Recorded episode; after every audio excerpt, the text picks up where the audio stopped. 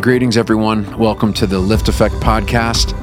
I am your host, Matt McNeil, founder, clinical director, and director of human performance at LiftAffect, where we assist professional pilots with maintaining better mental health and optimizing their mental skills.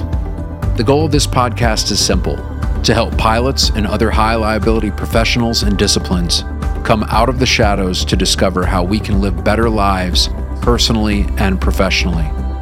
Join us each episode as we discuss various topics ranging from mental health, mental skills and performance, to business, entrepreneurship, and a few other surprises along the way.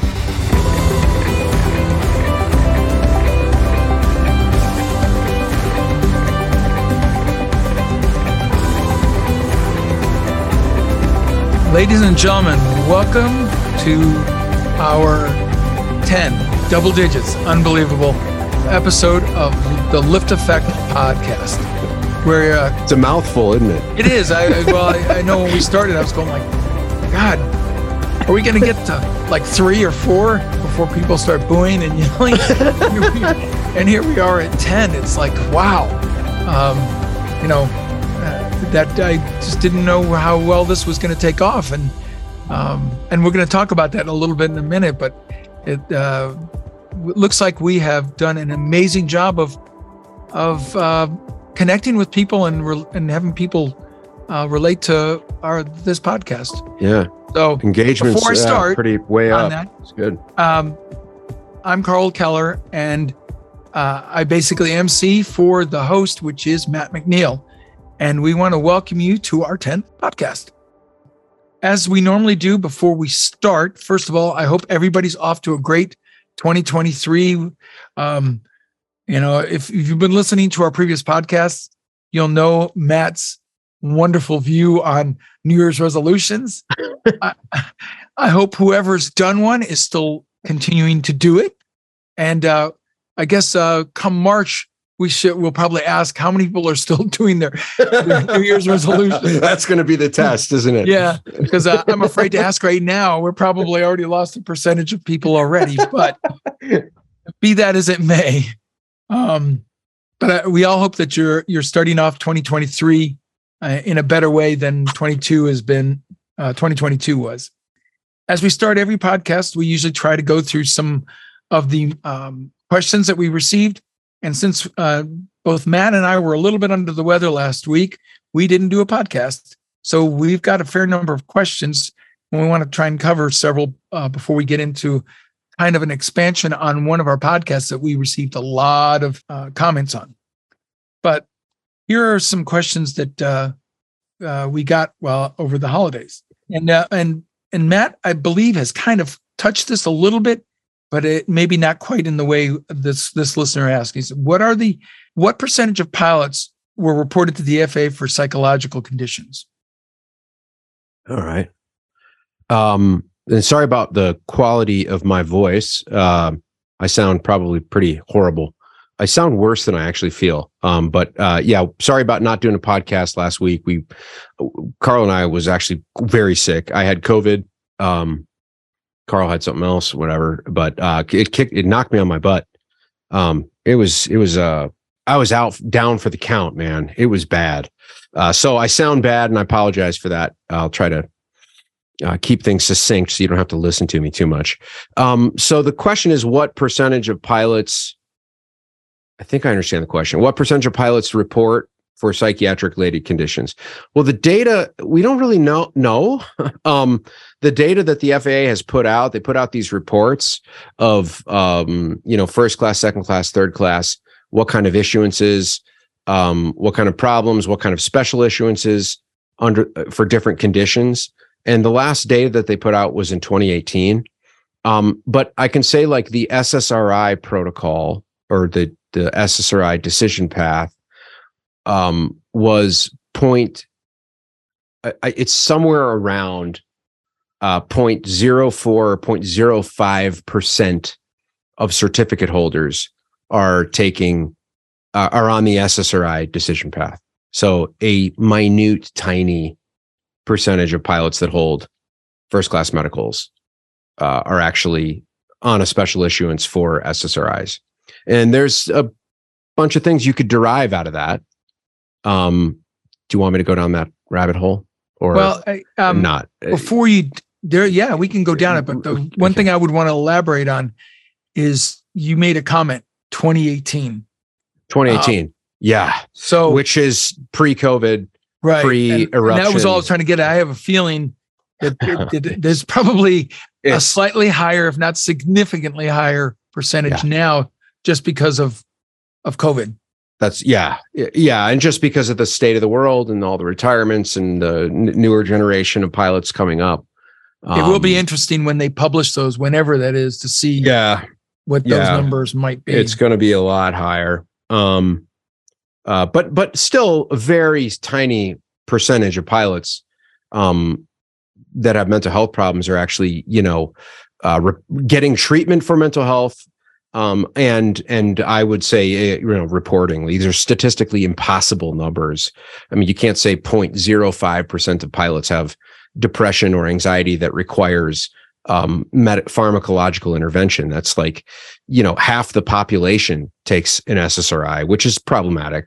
Um, and and pilots are people too. We're not any different or more resilient um, than the general population. There's lots of good studies that have shown that this idea of the right stuff, you know, that that we pilots used to be the 50s mentality of, you know, we're we're like astronauts and they've just got the right stuff. Well, we have the right stuff in terms of skill set. Um, there may be characterological facets to a pilot that make them more able to do their job as a pilot uh, than maybe other people in the population there has to be certain levels of eye hand coordination certain levels of mental processing that you have to be able to do but in terms of resistance uh, to mental health problems that's total myth um, and I, I would actually argue that pilots are more susceptible to mental health problems uh, than the general population just because of you know circadian disruptions and and um, stre- you know stress of the job and you know uh, an underground culture of actually getting help uh, we know that not not getting help, small problems become very big ones. Um, and so the the the data, if you look at the the, the data from a psychological perspective, it's abysmal. I mean, pilots are are not reaching out and getting help, or they're, you know, oftentimes I get asked the question, do pilots report their, you know, mental health visits? And the answer is some do and some don't. And I mean, the FAA knows this. Everybody knows that. Um, we encourage the pilots to report, to be honest. I don't think pilots like to be dishonest. Most of us are, you know, like Eagle Scouts, you know, we we we have high moral integrity. Um, and we we don't like to not be truthful. Um, but but you know, there are barriers to pilots um reporting and uh, you know like loss of career loss of income lo- lack of insurance um, you know poor uh, you know extended leaves of absences um, kind of rolling the dice hoping that the FAA will approve you. And I think that they're making improvements to that. The FAA is tr- trying to make an effort to to bring on more psychiatrists and um, improve their process. There was one change that happened recently that I'm really excited about.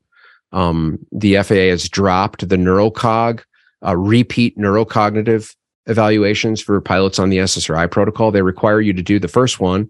And if there aren't any hiccups or issues with it, they are not requiring pilots to do repeat ones uh, when they have to renew their medicals each, each year, which were very expensive, very stressful, I, I think needless tests. And the FAA has made some really aggressive changes to that, which I'm like, super, that's super progressive, and I'm I'm really excited about that. But but you know the the the reporting is abysmal. Um, and so there's you know like I said, there's two ways to interpret that. Either the pilots just just don't get the help, or they get the help and they just go they go dark, they go underground with it. And so are they trying to get help from you know people that aren't qualified to to actually get help like palm readers and you know herbalists or are they just getting help and they're just they're just hiding and and, and staying underground which is is not a good thing for for pilots it's not a good thing for the FAA it's not a good thing for anybody so that's my answer to that question Well, first of all, that wasn't one question. You stole about five of my questions there. so thanks Sorry, for well, rolling them all yeah. up together. Okay, there you Um, go. But um, They all kind of lead make- into each other, aren't don't they? I yeah, mean, they, there were a lot that were were similar, but they were, and you kind of rolled them all up. So um, you actually shortened my talking. Um, there, I want to make one comment about what you said, and then ask you a question yeah. that you kind of hinted at w- with the very end of your your your statements there. The first is I think one of the things that's a big strength of um, pilots and people that have that same kind of mindset is also one of their greatest weaknesses, and that is our ability to comp- compartmentalize Yeah. things. Yes. It allows us to function and do the job because we focus on on what we need to do, but at the same time, I think it also hinders us because we do we we set it aside and and and try to pigeonhole it and and you can't do that forever. You can't Yes. compartmentalize that. It will come out. Yep. And the second one is more follow up on what you said, which was about how the FAA has become more progressive. I guess my question is uh, you made a comment in a previous podcast about the new FAA, um, you know, the, the, uh, Federal Air Surgeon. the surgeon that you were, Yeah. that she seems to be of a different, uh, made out of, of different kind of cloth than previously, that she Yeah. seems to be more open to things and more, Yeah. like you say, progressive and willing to entertain things than historically the FAA has been willing to do. So. Is Yes. that- Yeah, I, I think so. I mean, I, I think sh you know, Dr. Northrup, and I don't, you know, speak for her. I mean, I would love to get her on the podcast, Dr. Northrup. If you're listening to this, I would love to have you come on the podcast. I think that would be really valuable for our listeners. Um, but my my experience of her, um, of you know, being on a panel with her and just sort of watching what she's done, I think she's um, really trying to make some positive changes that are, you know, grounded in more realistic expectations um, and a little bit more no, no nonsense um, approach. I think she's aware that pilots have mental health problems, um, like everybody else in the world, um, and that there's some barriers, some pretty significant barriers that have been erected um, that that prevent pilots from actually getting properly, you know, get, getting the help that they need. And so, the, you know, the FAA again, they're not in the job of promoting aviation or, um, you know, promoting pilot wellness or whatever. That's not their job. Their job is to maintain safety um, of the federal airspace system. Is what they. That's their their line, right? Uh, even though pilots aren't flying in the federal airspace system a lot of the time, but um, but that's their job, and and so they have to, you know, maintain their priority. Um, but the reality is, is things aren't black and white. It's not like, you know, everything is in a nice, tidy, neat box, especially when it comes to mental health problems. So I think it's going to be interesting to see how things go. I know that, um, you know, they're a federal agency and Washington moves very slow with everything. And it takes literally acts of Congress to get things changed. So I don't have super high, like, you know, pie in the sky expectations. Um, but I do think there are some some changes that are happening that I, I see as very positive.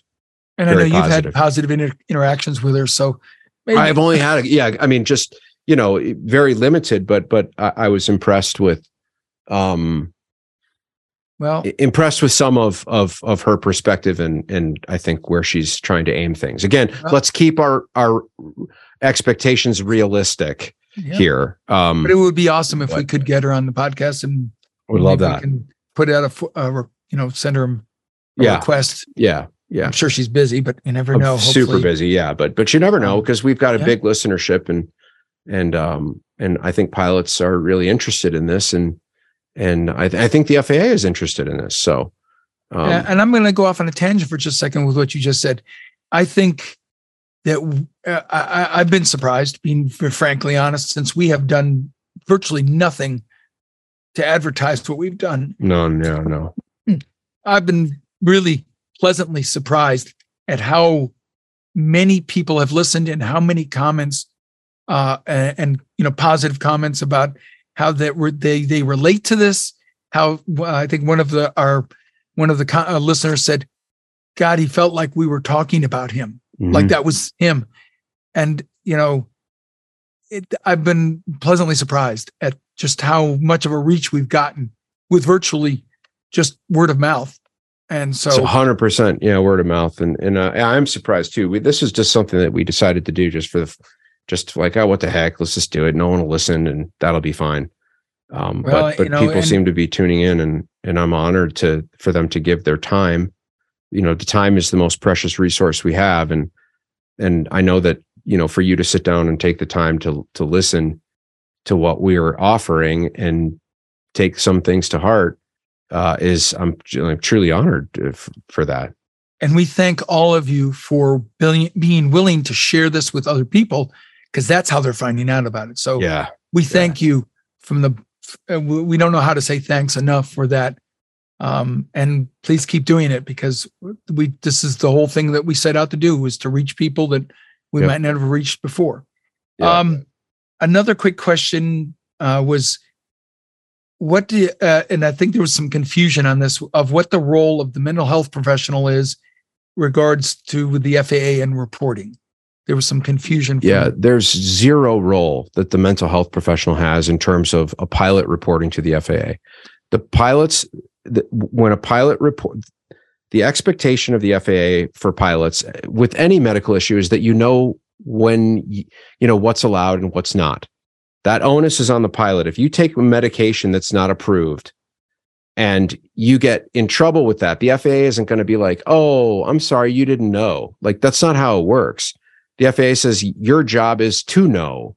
And if you don't, you need to call your AME or use one of the resources like AMAS or you know go on the you can go on the federal website and read what is allowed and what is not allowed. The onus is on the pilot. Whether that's fair or not doesn't really matter. It's always been that way in aviation. You need to know the requirements um, and whether you meet the requirements or not. And if you don't, you need to reach out and get the information. Mental health professionals do not know what the federal requirements are. They, they, they don't sit there and like, oh, I've got a pilot. Let me go do all the research on what the pilot should know or should not know. That's that's not the role. The role of the job of the mental health professional is to help the pilot with whatever's going on. They're not there to police the pilot. They're not there to do the work on behalf of the FAA. They're not there to educate the pilot about what the federal requirements are and keeping up to date on what those things are as they change. That that so the, the mental health professional has no role in that. Now, the the mental health professional has a duty to warn if a pilot is in danger of hurting themselves or somebody else. That's a you know, a HIPAA law. That's that's that's you know board Do no certification stuff. yeah, do no harm, right? You you that and but that's different. They don't we don't call the FAA. They they usually call the police or you know EMS to go and check on the safety of that pilot or the the pilot may need to be admitted to a hospital or something like that. Um but but that the the mental health professional has no role. They they don't they're not under obligation to go tell the FAA and in fact HIPAA law prevents a mental health professional from discussing anything about that pilot without a release of information. It's the law. It's called protected private health information. So mental health professionals don't, they're not like, oh, I've got a pilot. I'm going to go tell the FAA that I'm treating a pilot. And that's illegal. We can't do that. And I think, you know, this has been a big point of confusion, even at some carriers and unions about this. HIPAA laws are federal laws. They're, they trump everything else. It's HIPAA.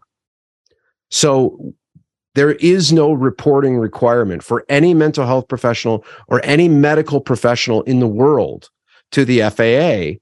Oh, I've got a pilot. Are they reporting? That's not how this works. Now, the FAA has expectations about reporting. We've talked about that pretty extensively. If you're getting psychotherapy, if you've been diagnosed with a mental health condition, if you have a substance abuse issue, the FAA expects that pilot to report their visits with whatever whoever they're seeing, whether it's somebody at LiftAffect or somebody in their neighborhood, a therapist or whatever. The FAA expects those pilots to report that on their 8500 form. Let me be very clear. That is the expectation. Do pilots report? Some do, some don't. Do I know who does? Who does? No, I have no idea. No clue. Um, but that's the expectation. If you are receiving coaching, family therapy, couples therapy, the FAA does not have an expectation that you report those visits.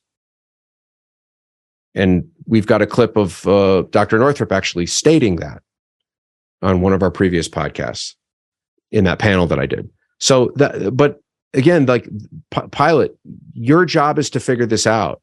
Call your union, call your the FAA, call your call your your AME. I mean, that's really what the the AME's role is: is to know. Okay, yeah, you can take this medication. No, you can't. Yeah, you can go see this person without reporting. No, you can't. That's that's the that's the role. So hopefully that that that clears it up. But the mental health professional's job is to help the pilot. That's our number one job is to help you with whatever is going on. We're not here to, you know, interpret federal law or 8500 forms or any of that stuff.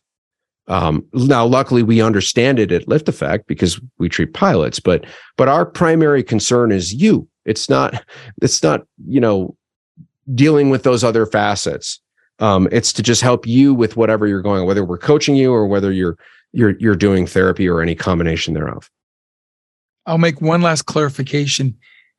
LiftAffect treats pilots, but it, it's because you were or are a pilot that you have the understanding of it, not because of right. any other reason.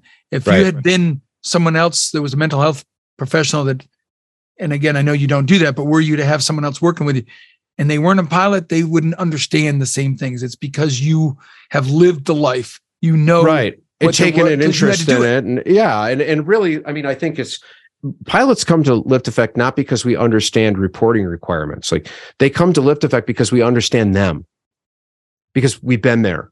And so you, when you say, yeah, I've got a two leg commute to LA to sit reserve, I understand all of the impact of what that means or I get that you don't have to explain that. Yeah, eh, right. Or I understand, you know, three three uh, time zone circadian disruptions or four time zone circadian disruptions.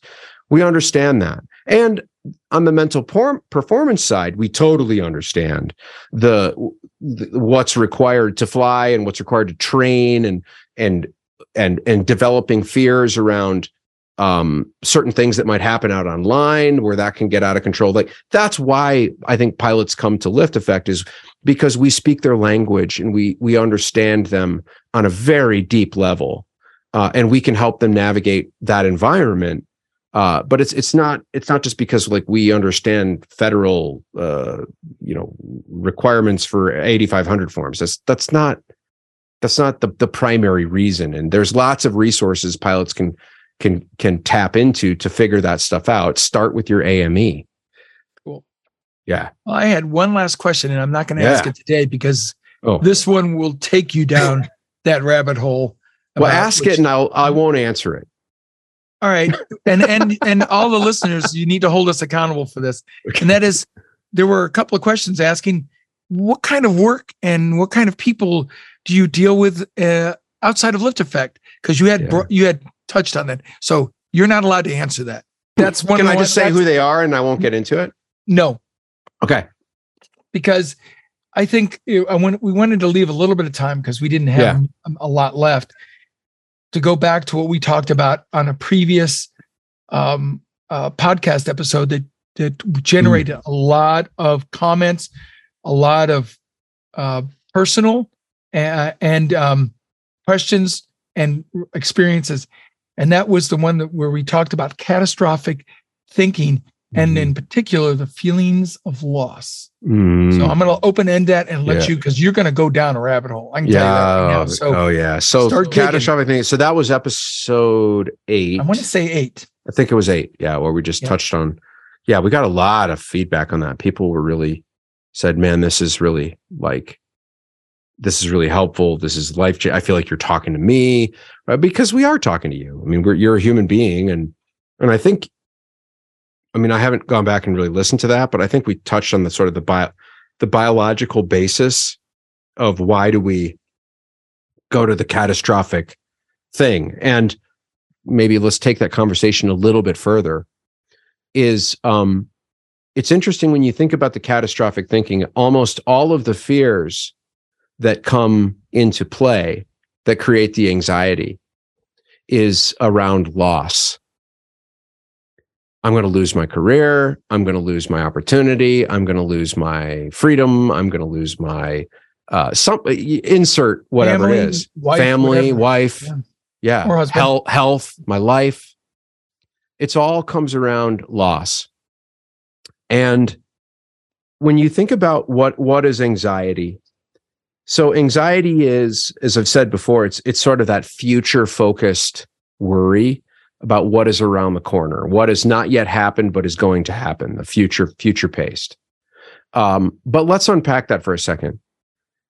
The the fears that come up around anxiety are always related to some kind of theme of loss.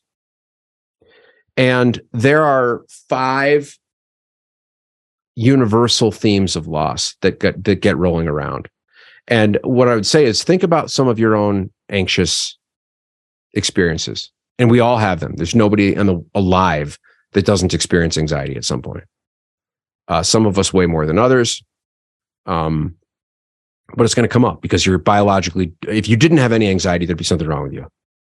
You wouldn't probably survive. um, you need it. It's there. So the first thing, uh, there's kind of like a hierarchy, but there's they're not, they're really parallel, but I conceive of them in sort of a hierarchy. Um, the first one that I see most often, and I think people most often relate to is the first theme of loss is, is abandonment or loss of love.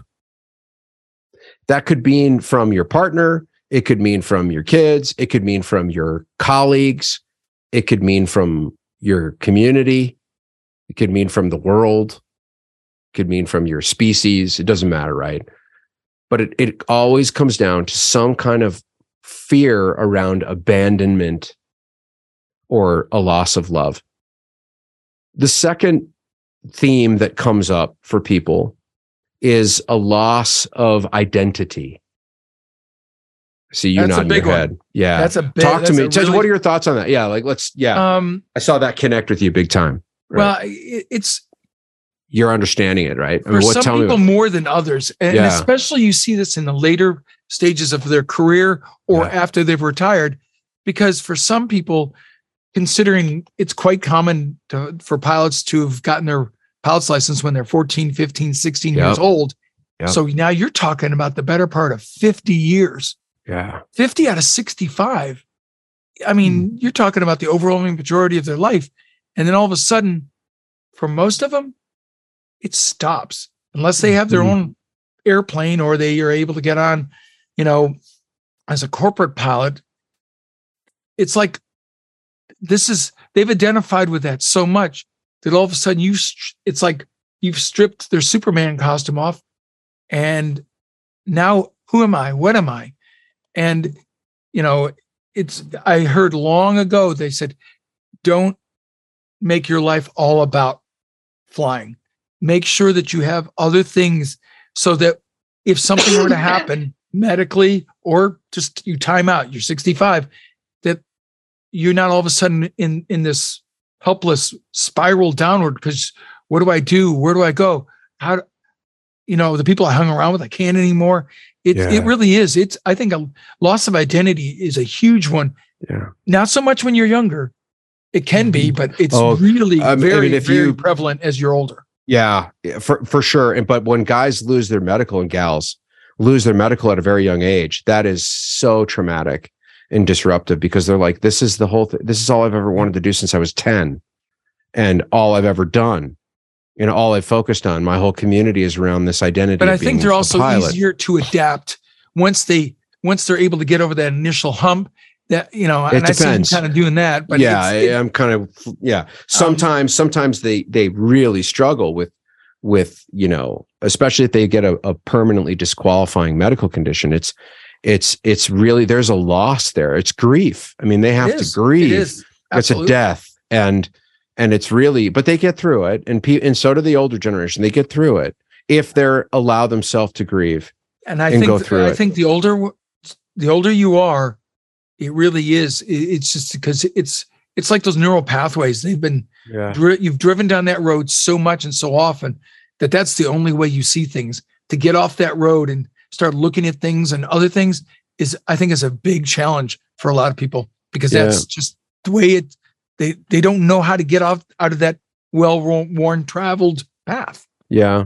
And nobody nobody tells you, right, that Yeah, there's, a no time there's no where it's going to end. Yeah, or or you think it's just going to go on forever. And I remember going to my last time I got my medical.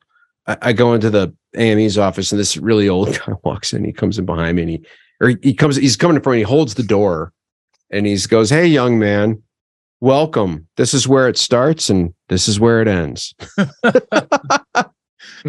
Yeah. that was really cute. You know, but it's uh, true. I mean, you know, it is. It is. Uh, uh, one of the things I would say is people that are very well meaning and have good intentions can definitely make it much more difficult, especially after, you know, especially after a couple of months after, in this Mhm. case, I'm going to go with the retirement. And people say, come on, snap out of it. You know, you got to, it's Right. like, it's like, oh, that's, it's that easy.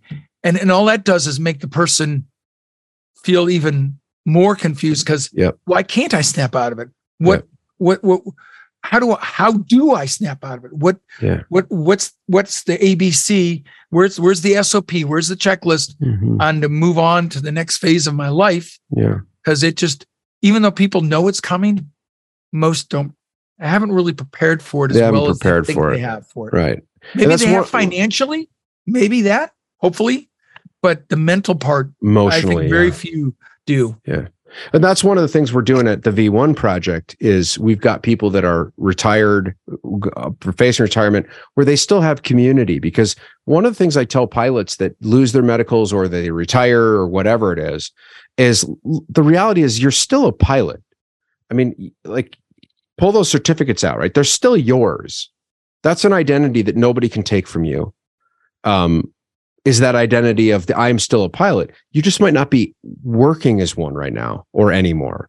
Um, if you lose your medical, it just means you know you don't have a medical to go operate the aircraft, but you're still a pilot. Guys say, "Oh, I lost my, I lost my license." No, you lost your medical certification. You didn't lose your license, um, and that identity is still yours. I see a lot of this sometimes with with physicians, surgeons, attorneys that their their identity is so wrapped around their their profession because it takes that kind of level of dedication, right? To to to to do that, and then that then all of a sudden they, you know, they're not doing it anymore, and they're like, I don't know who I am. I don't know what what is um what is is happening. So, which brings me to the third theme of loss. So the first is abandonment or loss of love. The second is loss of identity. The third loss, you know, big universal theme of loss is loss of meaning. And you know, oh, there's so much to unpack with that. And, I don't, and, I don't even want to get into to, and- to and the, the meaning I- stuff yet. I, I really think this is my opinion that that is that needs to be part of another podcast where you have the time to really delve into it because that is so deep and and you're going to just start scratching it and really not. Yeah. But if you yeah, want to, but it's just I'm just going to throw it out there. Yeah, me, me, meaning is just. I, I think meaning is is um. You know, there's a great quote.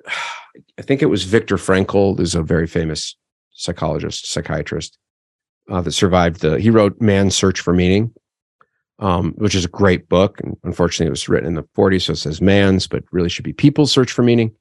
Um, I w- it's required reading. I mean, you, you just must read "Man's Search for Meaning" by Viktor Frankl, F R A N K L.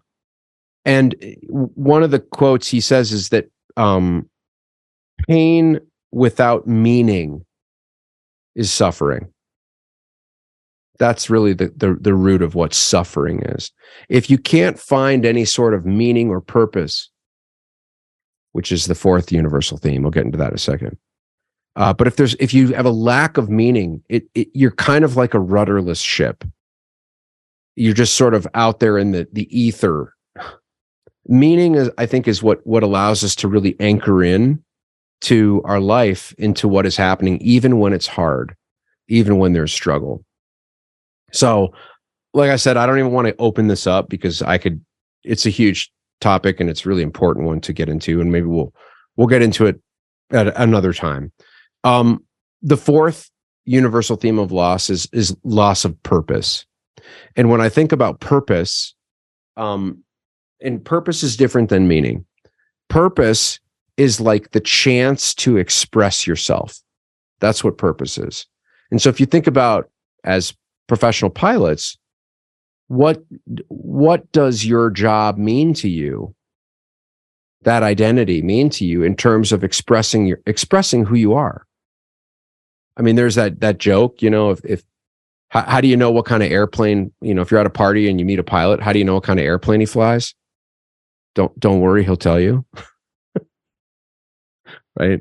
That's that expressing, you know, this is who I am, this is what I am, this is, you know, a big part of my identity. Um, is that expression. And so purpose is a is a when we feel that that we're losing purpose, that's really anxiety provoking. That I would tie that with loss of identity. I think those can go yeah. very, very well hand in hand. Yeah. Yeah. Yep. So loss of purpose, chance to express yourself. And then and again, all of this is like when we go into catastrophic thinking, why do we go into these these frameworks of loss? I'm going to lose, I'm going to lose, I'm going to lose, I'm going to lose. What am I going what are you going to lose? Well, it's something around one of these or many of these themes. And then the last one, which is the big kahuna of loss, is loss of life, fear of death, fear of sickness, fear of pain. That is very anxiety provoking, and we can catastrophize around that that theme of loss. I see it all the time, and all of us can relate to that. That's why we feel so vulnerable when when we're when we're sick. We can. And I think the loss of the the, the pain isn't just on themselves, but yes, put on others. Yes. Yeah. So abandonment or loss of love, loss of identity, loss of meaning, loss of purpose, or the, the chance to e- express who you are, and loss of life, fear of death, fear of sickness, fear of pain. That's the theme of loss. Those are the universal themes of loss. I Super to, exciting and uplifting today. yeah, well, you know, and that's what we're here for. You yeah. know, we're trying to bring in the new year in, a, in yeah. such a positive, uplifting right. manner. Right. Um, I'm going to tell you a couple of per, uh, quick personal comments. I remember back when I was flying um, F-4s, and uh, that uh, that dates me immediately. Um, yeah. It does. Unfortunately, it was absolute thrill of a lifetime, and enjoyed every minute of you it. You were on the tail end of it, so you're you're still yes. I, I, I, got over a thousand hours in it and absolutely enjoyed it. Um, I, back in the days where you didn't get in trouble if you left um, and uh, if you got done flying and you went out to get a bite to eat. Yeah, I remember meeting my. This was before I got married. I, I had a date and we met and I had just gotten off flying. I was late. We went to dinner and it just so happened that the, the, the waitress and my date knew each other. And she started talking to her. She goes, Oh, I've always wanted to date a pilot. I just, oh, they're the best. they're the, they're the bomb. And he, you know, and I was no wearing idea. my flight suit. Yeah. and she's just sitting there going, Oh, gaga, gaga. And um, uh, I, I said, uh, can I give you a secret on it? Oh, and it was like, you know, oh my God, I was getting, she was getting some, you know, right, a tip sauce. Right. Yeah. Yeah. The so secret sauce of the pilot. Guess what? Pilots put on their pants or, or, flight suit one leg at a time, just like everyone else. The wrappings may grab your attention, but it's the contents of the box that keeps it. If that's, if, if that's all you see is just a pilot or that's all they identify as, and there's no, no depth to them, then you're you're just it's an illusion. And yep. I said the only thing that I can tell you about a flight suit is that I would never let my daughter uh, go out with a man with a three foot zipper. I just got to tell you that. oh my god. That sounds like something you would say. well, you know, I'm I've I've always been a man of of of you know etiquette and you know. yes, you're so refined. I am. I am. You know, you know, like what kind of grit pan sandpaper would I be? I want to throw one last thing, and this uh, yeah. actually offended me. Mm. I uh, yeah, because I this was a place that I had frequented, and if I walked in just wearing clothes, you know, like just regular civ- civilian clothes, you know, I'm I'm not ugly, and you know, I'm not, and you're not going to throw me out for the dog to play. But then again, I'm not the cat's meow, and so you know, somebody I one or two might look, you know, when I walked in, Right. But if I wore my flight suit in there, everyone looked, and that kind of offended mm-hmm. me. I go, what's different? I'm just wearing a green jumpsuit in this case, a flight suit. Well, think about like think about how like as as pilots, we Yeah, over identify with that though. Yeah. Then we start to attach, oh, this is my worth. This is my value because I've got my epaulets and a uniform. And and how actually kind of destructive that can be. Because I at some because point you're gonna have to take it off. It wasn't reality, you know. That's right. so I, I like I said, I know that's kind of a little bit off on a tangent, but it still goes to your identity and buying into much of it, buying into it too much, I should say. So, and I guess in that regards, I was relatively fortunate that I kept myself grounded. Be, um, um, I think my ego was there when I was flying, but I tried to because I saw what it did to people that weren't flying that that were in my in my squadron that flew, and there were so many divorces and so many people because they put flying in front of their families. That's what they wanted to do. That's what they loved, and they couldn't live without it. And I always said, you know, sooner or later, age, health, um, something's going to stop you from flying. Uh, you know, in this case, for my my case, I'm coming up on age soon, along with my my medical issues. So Well, one thing I tell I tell clients all the time um, is, look, you existed long before airplanes, and if you play your cards right, you're going to exist long after them. God willing, and those You that love you want you around for a long time after. Yes, and if they, you know, if they don't, maybe stick around so you can develop relationships. Yeah. I mean, uh, it, you know that it's over God willing, they loved you because they loved you and not what you did. Right. Over identification with anything is a problem. Yep.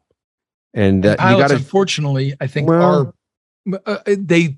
I think they have a stronger identification. You know, just like a doctor. There's certain.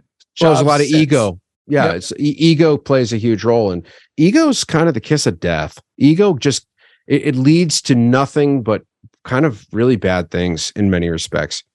It, it's there's a time and a place, but over identification and over emphasizing and doubling down onto ego identity, like at some point, that's going to come back and it's going to bite you hard. And so it's really important to try to develop um, and and re-identify and rediscover aspects of yourself that aren't just with the uniform that you put on in the career and what you do for a job. And I think people mistake sometimes ego and confidence. Having a lot of confidence and having and uh, having a big ego are very very different. Mhm. I agree. But I think we've reached the time. Uh, once again, thank you for listening. Thank you for all the comments. Please keep them coming. The, the email address is podcast at liftaffect.com. We, we read everything. Um, you're welcome to talk about your experiences if you want to. They'll be de identified, or you just have questions in general of, of, of how good looking Matt is, or what he would look like in a Oh my God. suit. Not good. So yeah, but um, and thank you again for letting us already achieve something that I don't think we really thought about when we first started this. We've hit our tenth episode, and God willing, we have a lot more to go. So, with that, we thank you, and we will see you next week. Have a good week, everybody. Take care. Thank you for listening to this week's episode of the LiftAffect Podcast. If you want to dive deeper into this episode and every episode, go to our website, liftaffect.com forward slash podcast. If you're enjoying the show, we would love it if you'd follow us on Spotify and rate, review, and subscribe on Apple Podcast. We really appreciate your support. You can find me on Facebook, Instagram, and LinkedIn, all with the ID Matthew McNeil. This show is brought to you by LiftAffect, a clinical mental health and consulting company that assists air carriers, corporate flight departments, pilot unions, and commercial pilots by providing comprehensive psychotherapy and mental skills coaching services to pilots with mental health and mental performance related issues. Visit liftaffect.com, that's L I F T A F F E C T.com, to book your free consultation. And finally, this podcast is for general informational purposes only. It does not constitute the practice of counseling, psychotherapy, medicine, or any other healthcare service, including the giving of medical advice. No therapeutic or provider patient relationship is formed. The use of this information and any materials linked to this podcast is at the user's own risk. The content of this podcast is not intended to be a substitute for professional psychological advice, diagnosis, or treatment. Users should not disregard or delay in obtaining advice for any psychological or medical condition they have, and they should seek the assistance of their healthcare professionals for any such conditions. Thanks for tuning in, and we'll see you next time on the LiftAffect podcast.